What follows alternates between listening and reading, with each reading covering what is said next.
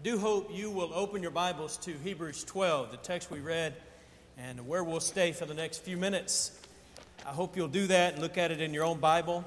Hopefully, there's one close by you. If you didn't bring one, or maybe on your phone, tablet, look at the text uh, Hebrews 12, 1 and 2. We're going to study this together this morning as part of our worship. Uh, I said earlier, I'm so glad you're here. I mean that. We are glad you're here. And I'm glad to see our members, of course. It's good to see visitors, and we welcome every one of you. We hope today is a blessing to us all as we think about what God would have us to learn as we come together as His people to worship Him. Have you ever been discouraged in your faith? You ever been discouraged? Gotten frustrated with God, maybe? Has life ever been difficult for you because you're a Christian? Have people at work or school ever made life difficult for you because you will not participate in certain things? You ever had doubts about God? You ever wondered if it's worth it, if it's really worth it? Maybe this whole faith thing is just a sham?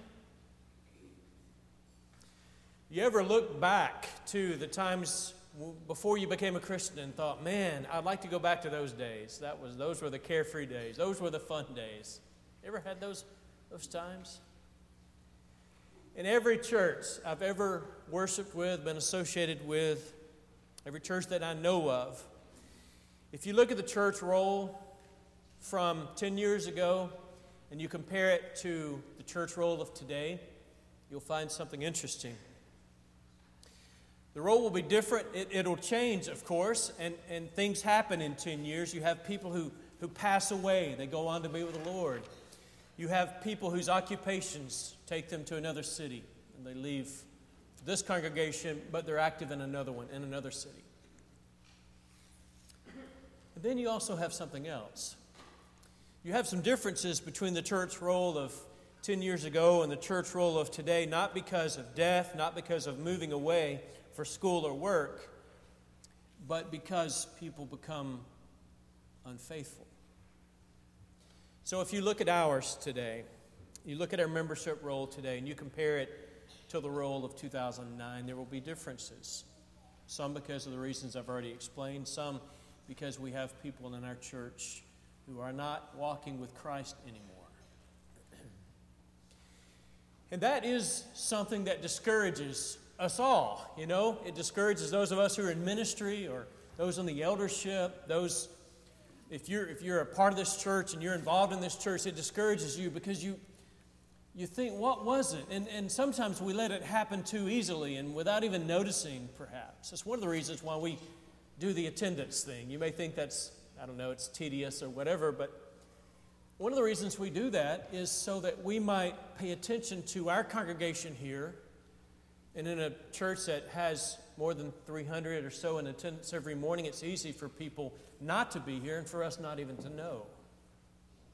And what happens sometimes is that people start drifting. In fact, in this letter, in this book that we're studying this morning, back in Hebrews 2, the writer there, in fact, addresses that. He says, Lest at any time, we need to hold, hold fast to these things, lest at any time we should let them slip or we should start to drift. Usually, falling away from God isn't something that happens overnight. You know, it's not, it's not some big thing. It's something that happens just a little bit at a time. Just a little bit at a time. So Joel talked about the spiritual disciplines. We, we start to forsake those. We, we start having time with God only on Sunday mornings, only on Sundays, perhaps, only on when we come to this building. We, we start to forsake those daily disciplines of Bible reading, of prayer, of meditation we start to slip. We start to gradually, not intentionally, we just, we just wake up one morning and our faith is cold. I think I've shared with you the story. I think of this often when I'm thinking about this topic. I may have shared with you the story about something that happened to my dad when he was in the Navy. And he was stationed at that time in Hawaii, and he and some of his buddies got involved in snorkeling, and they were having a good time snorkeling when they were off duty. And there, I don't know which island it was, but they're somewhere in Hawaii. He and some buddies were snorkeling, and they got, he got interested in, in a particular fish that he was following. brightly colored fish, whatever. And he started, started following it. Snorkel, of course, was up. He was looking down into the water. And time passed. And, and then he, he thought, I need to look and see where I am. And he lifted his head out of the water, and he could see the beach way off in the distance. He didn't, he didn't realize that what had happened is he had become so interested in this fish that he was following that he neglected to, to, to take constant note of where he was in relationship to the shore. He, he started swimming, and obviously, you know, he made it back. But he said there were, there were times during that swim he thought, I'm not going to make it. I'm, I'm not going to be able to swim that far. I'm, I'm tired. I'm just going to quit, you know. But he kept swimming, and eventually made it back. And I wonder if sometimes with you, me, maybe, with people who aren't in this assembly right now, I wish they were, but they're not. They're, I wonder if, if sometimes with us, we get our eyes focused on something, some brightly colored thing of the world, some the glitz and the glamour, the, the fun thing, the bright thing, the, the immediate thing, the thing I can see with my eyes right now, the weekend, that, that tangible thing, right? If I get my eyes, you get your eyes focused on that thing, and before we know it, we have drifted so far away from the thing that really counts. It's hard to make it back. That's what he's talking about in Hebrews 12. That's what this is about. This is for people. I know you're here this morning, and so some of the folks who need to hear this lesson, read this text, aren't here, but you're here today. And, and my guess is in an assembly like this, we always know we're all over the place spiritually on the spectrum. Some of you are as close to Jesus Christ as you've ever been. Some of you some of you have taken some steps away from him. Maybe not intentionally, not consciously, but if we're all being honest, if we're all if we were all in a room where we could share this openly, some of us would have to say, "You know what? I'm a long way from Christ right now. Nobody else knows this. Uh, nobody else knows this, but I'm, I'm just not I'm not really close to him anymore. And I don't know exactly what happened. It, it's kind of happened over time, but See, he's talking to us, he's talking to Christians. He's, you know, I don't know what your tendency might be. It might be to, to think, well, that's not me. I'm not discouraged. I'm not walking away from him. That's great. I hope that is the case. But don't think that because you're close to him right now, that there won't come a time in your life where Satan kind of he, he whispers some things in your ear and you start to listen a little bit more than you maybe would like to admit. You know, it happens to us all happens to us all. It happens to preachers, it happens to elders, it happens to all of us, no matter what role in this church we play. Look at Hebrews 12. Let's look at the text again. Because I, this, is a, this is a powerful, very powerful text. It is one that's needed by every Christian. Therefore, he says. By the way, let me point out just a couple things about this text as, as we go through it so that you're aware of some, some emphases that he puts here, the writer. The word therefore you know, the word therefore is a lot in the Bible. Uh, if you've read the New Testament, you got a lot of therefores. But this one, you should know, translates a word that's only used one other time in the entire New Testament. And the reason the writer uses it is that it is particularly emphatic. It's, you, you'll read therefore. Paul uses therefore a lot, but, but he doesn't use this word. This is a word that he's been talking for 11 chapters now. 11 chapters and then he comes to this point and he says, Therefore, therefore, listen to this. We talked about the word behold last week.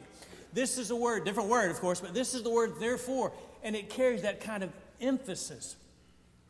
In fact, you may, you may have heard this expression before. You, you see this a lot in the, in the Bible. This is where the writer switches from the indicative to the imperative. You know what I mean by that? He switches from the indicative to the imperative. He's talked about what is for 11 chapters. This is the way things are. This is the truth of the matter. This is who Jesus is. This is how Jesus is better than Moses. He's better than the angels. He's better than the uh, priesthood of Aaron. This is who Jesus is. That's the indicative. That's, a, that's an observation. This is a, a teaching about what is. But then he switches to the imperative. From the indicative what is to the imperative what ought to be. This is what we ought to do in view of what is. This is that moment. This is that emphatic moment where he's been teaching them for 11 chapters, and now he comes to them and he says, Okay, this is what this means to, uh, to us. This is what we ought to do. Therefore, since we are surrounded by so great a cloud of witnesses, let us also lay aside every weight and sin which clings so closely, and let us run with endurance the race that is set before us, looking to Jesus, the author and perfecter, uh, the founder and perfecter of our faith, who for the joy that was set before him endured the cross, despising the shame, and is seated at the right hand of the throne of God. Now, one more observation about the text, about the grammar of the text, to help us understand it. Look in verse 1 there, at the end of verse 1. This doesn't come through as well in translations as it does in the original. There is one main verb here, okay? There's one, there's one, uh, it's, a, it's an imperative, it's a, it's a let us statement, it's, but that's an imperative. Uh, it's this, what's called a, it's a particular kind of construction that, that has to do with let's do this. There's an emphasis here. And it's at the end of verse 1 let us run with endurance the race that is set before us. Now, it's a little bit confusing here because in the translation I'm reading from, at the first part of verse 12, I've got to let us also lay aside every weight. In fact, if you're using the NIV, you're going to have three let us statements there. Okay? So, depending on what translation you've got, you've probably got more than one let us statement in, this, in these two verses. But only one of them is in this particular form that lets it be the dominant verb of the text. This matters because I want you to see what his main point is, and everything around it is supporting that main point. And his main verb is at the end of verse 1 let us run with endurance the race that is set before us. That is, if you're diagramming, you, you remember diagramming when you were in the, what grade do you diagram? Do you still diagram? I don't even know if we do that anymore. That's fun, and everybody loves to diagram sentences. So if you're diagramming, this is going to be this is going to be on the main line. Okay? Let us run. I don't even remember how to do it exactly, but this is this is going to be on the main line. I know that. Okay? Everything else is coming off of that. You know? Everything else is coming off of that. Everything is coming off of that line. That's, his, that's, that's the main thing of, the, of verses 1 and 2. In the Greek, it's one long sentence. Verses 1 and 2, it's just one long sentence.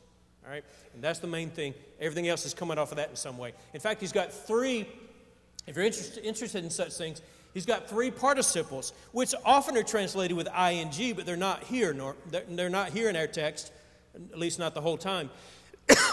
in verse 1, he says, Since we are surrounded, that's one of the participles. Um, so we run with endurance because we're surrounded. That's the participle.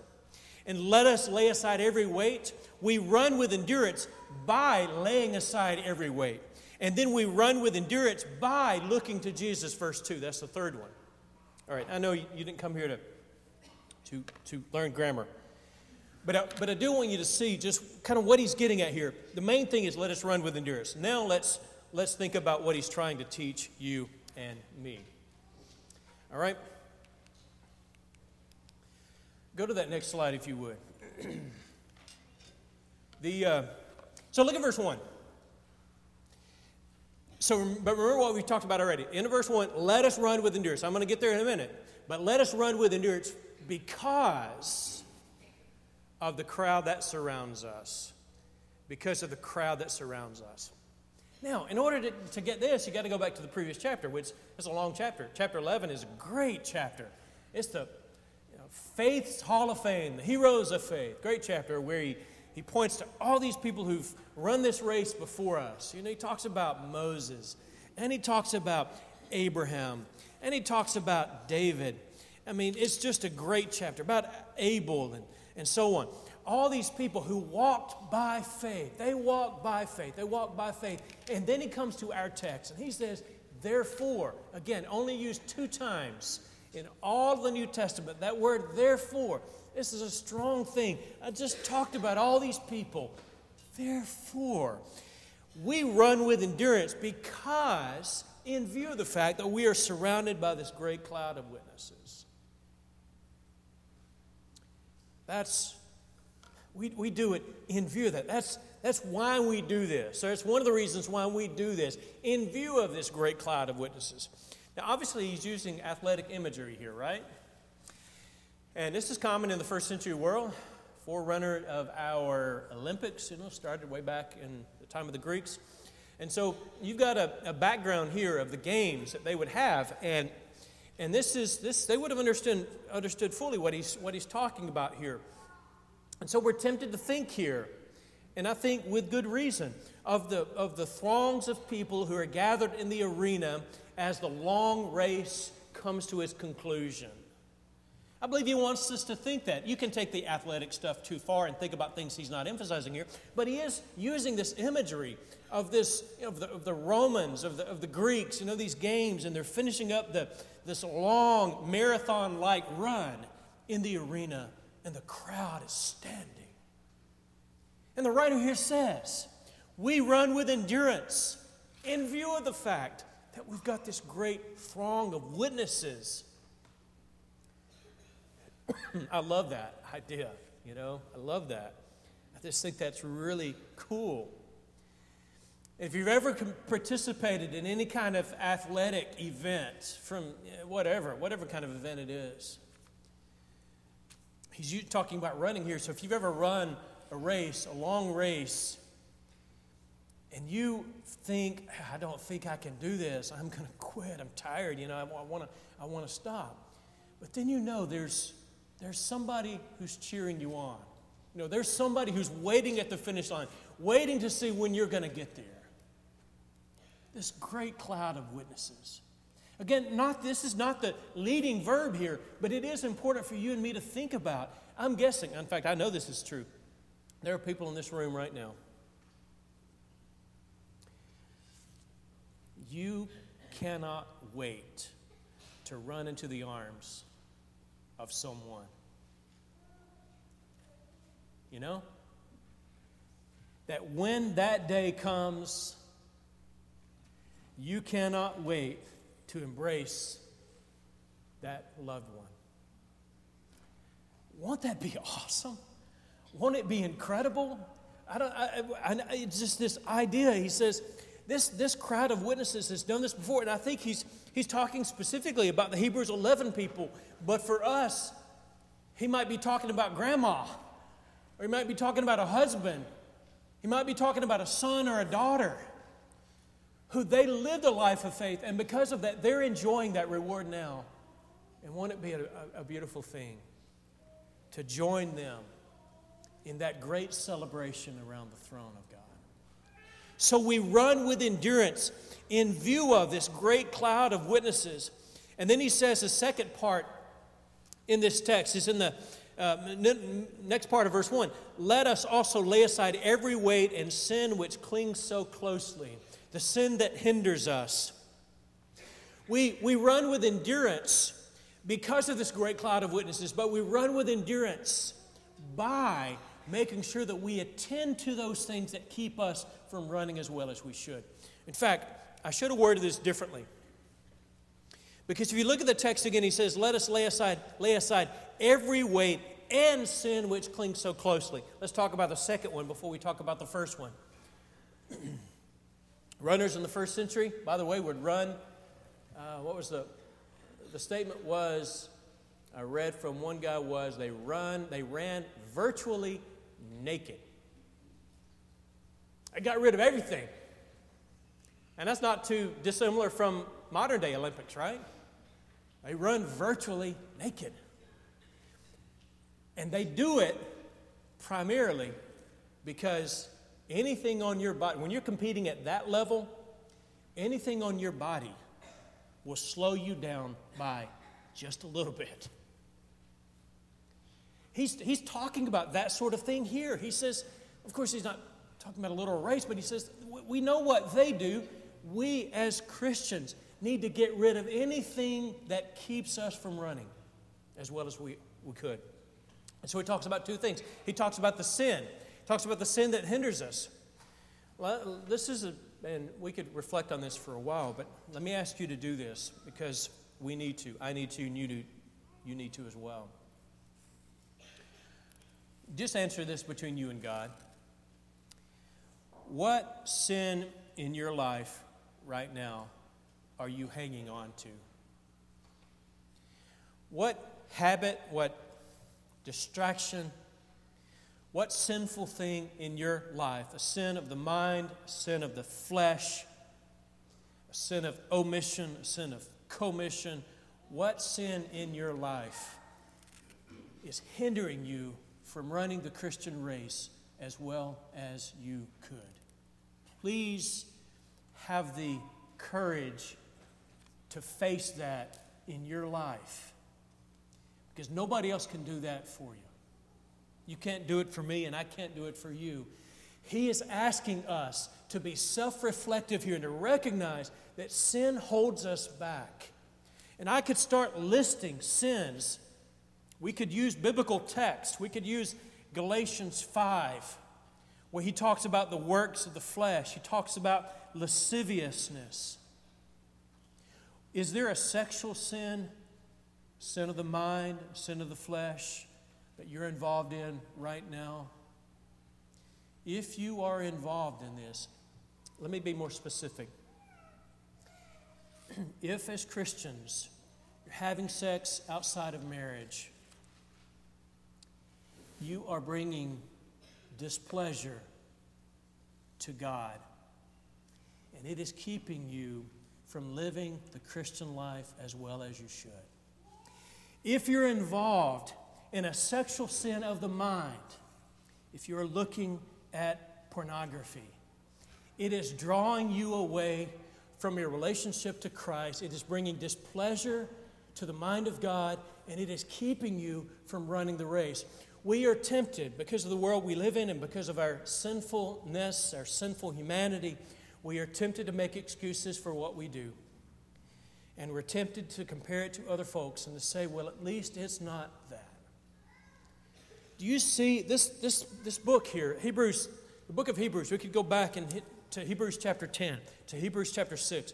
And throughout this text, he's, he's warning them. He says, How can you do this? How can you drag? How can you drag Jesus Christ into the mud? How can you take your sin and put it in the face of a holy God? How can you do that? And so this isn't something to play around with. He says you, you get rid of this. You get rid of whatever it is that is clinging closely to you because it's going to hinder you We talk about sexual sin, certainly that's an issue. It's an issue in his day, it's an issue in 21st century America, isn't it? But it's not just that. Course, we could talk about gossip. We could talk about materialism when we get consumed with consumption and consumed with accumulating. And our identities are tied up in what we have and what we drive and where we live. Or we could talk about the lust for power when our identity is tied up in in, in how successful we are. How many people call us boss? How many people look up to us in our particular profession? And we, we, could, we could talk about reputation or, or, or achievement, and it could be tied up in, in education. It can be tied up in, in, in academia where my identity is, is intimately connected to being recognized academically, intellectually. You see, there's so many ways that, that Hebrews 12 is relevant to us. And, and that's why I don't think he names this sin which clings so closely. In the context for them, perhaps it may have been they were tempted to go back under the law of Moses, under the Jewish law, and turn their backs on Christ. For us, it is different. And I don't know what it is for you, but every one of us has that thing. You know, I, I say there are two things here. It's not only the sin that hinders us, and there is an interesting thing, the way he puts this is he says, Let us lay aside every weight and sin which clings so closely. And so I believe he phrases it like that because he wants us to recognize sometimes it's not the sin that's holding you back, it is some other kind of distraction that, in and of itself, is not sinful. It may not be the sexual sin or the gossip or the pride. It may not be that. It may just be some sort of distraction, some sort of something that we get our eyes on, that brightly colored fish in the water, so to speak. There's nothing wrong with that thing. There's nothing wrong with a job. There's nothing inherently wrong with that pursuit. There's nothing wrong with that hour of time, inherently. But that thing is keeping us from running the race. And so, so many times I think we are, we are tempted, we, we might neglect that, that time of Bible study. And I've said it before, you've said it before. I just don't have time to get my reading done today, my Bible reading. I don't have time to spend X number of minutes in prayer today because I've just got so many things on my to do list. I wonder for, for, for all of us, though, sometimes we get caught up in, we, we, we, we find time for Facebook and Instagram, and Snapchat, and Netflix, and Hulu. We find time for certain things. But then we don't have time for the thing that's more important. There's nothing wrong with Netflix or Hulu or Snapchat. There's nothing inherently wrong with the concept, right? So I think he may be talking to us about lay aside every weight. If that thing, and it could be exercise, it, it could be diet, it could be the house or the car. Again, nothing inherently wrong. But he's saying, whatever it is, if it's distracting you from running with endurance the race that's set before you, you need to deal with it. You need to deal with it. And only you and I know what he's talking about to us. And so he says, Let us run with endurance. And this is where we, we, we get to that. The, the race that is set before us. Let us run with endurance, the race that's set before us. He's talking about a marathon here. He's not talking about a talking about a 10K, he's not talking about a 5K, certainly not talking about a 400 meter or a 100 meter. He's talking about a marathon. That's what the Christian race is. It's something that we, we do for the long haul. That's what Christianity is. Uh, I think of the parable of the sower, you know, in Matthew 13, where, where uh, Jesus talks about the four different kinds of soils. And one of those soils, one of those kinds of soil is, is a kind that has thorn seeds mixed in with it. And the good seed is there, and it grows quickly, grows quickly. But then those thorns choke it out over time. And what he's talking about there, what Jesus is talking about, is the person who becomes a Christian. This is awesome. I love it. I just, I'm, I'm on fire. I love this. I want to tell everybody about it. Six months later, three years later, Six years later, a decade later, it gets kind of hard. What do we do at those times? See, that's what he's talking about here. We run with endurance the race that is set before us. We got to run this race. All right, I got to leave myself enough time to say, talk about this. This is it. Everything he's been saying. So we run with endurance in view of the great cloud of witnesses. We run with endurance by getting rid of sinful things, non sinful things, whatever it is that's keeping me from running as well as I might. But then it's all been heading here. This third participle, verse 2, is emphatic again. This is a, there's an emphasis here in the text. We run with endurance. Yeah, in view of that great cloud, but that's not the main thing. Main thing you walk with Christ isn't because you're going to get to see that loved one in heaven. That's not the main reason. You, you run with endurance by, by putting aside those things that are hindering you, yes. But again, that's not the main thing. That's part of it.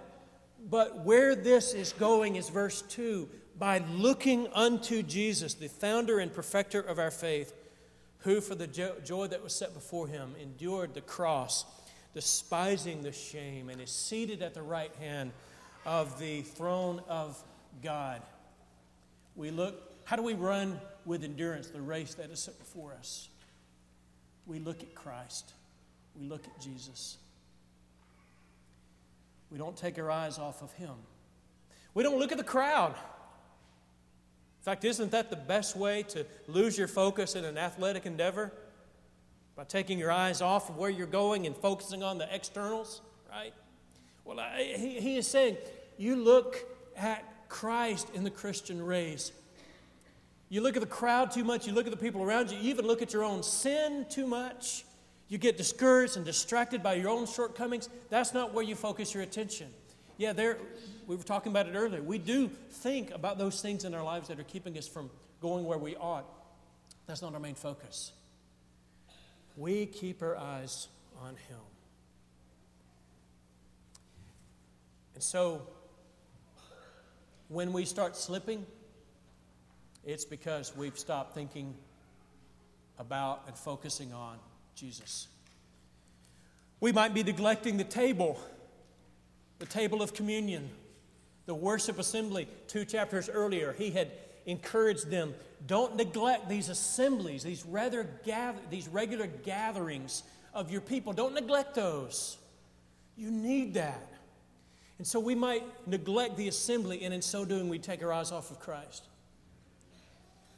We might neglect Jesus by not focusing Monday, Tuesday, and Wednesday, and Thursday, and Friday, and Saturday on Scripture, on prayer, on meditation, on the disciplines, because we need that. Looking unto Jesus, who's run this race before us. You know, the text here, it, it, it, it's something that we need to come back to again and again because when we're tempted to sin, when we're tempted to quit, we're tempted to, to say, you know, I'm done with this Christianity thing, it's just too hard, I'm, I can't do it. He says you need to look at Christ.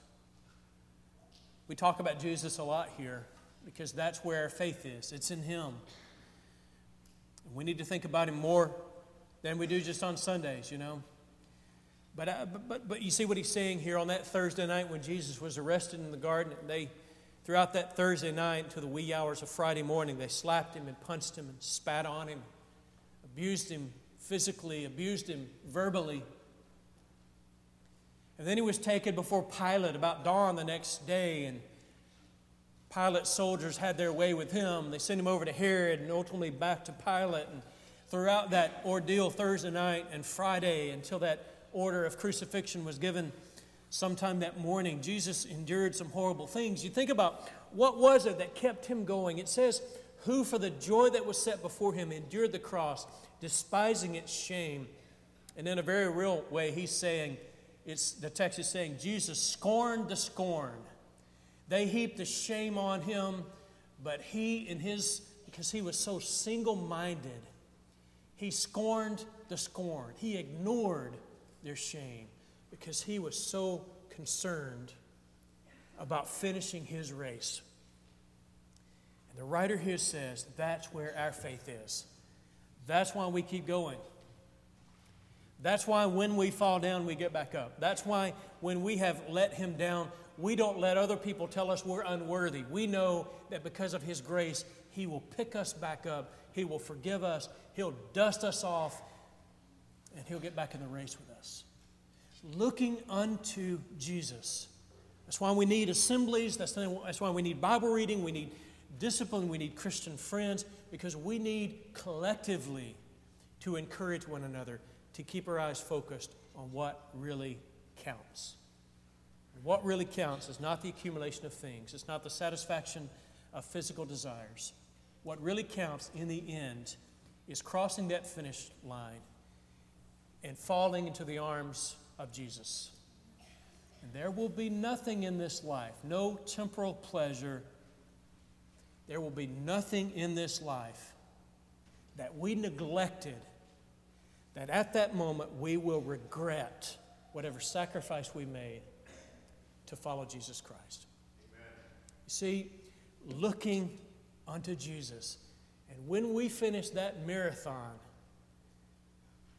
and we break that ribbon, so to speak, and we cross over, and his nail scarred hands are going to be stretched out, and he's going to welcome us into his arms, and there will be nothing that can compare to that. Don't quit.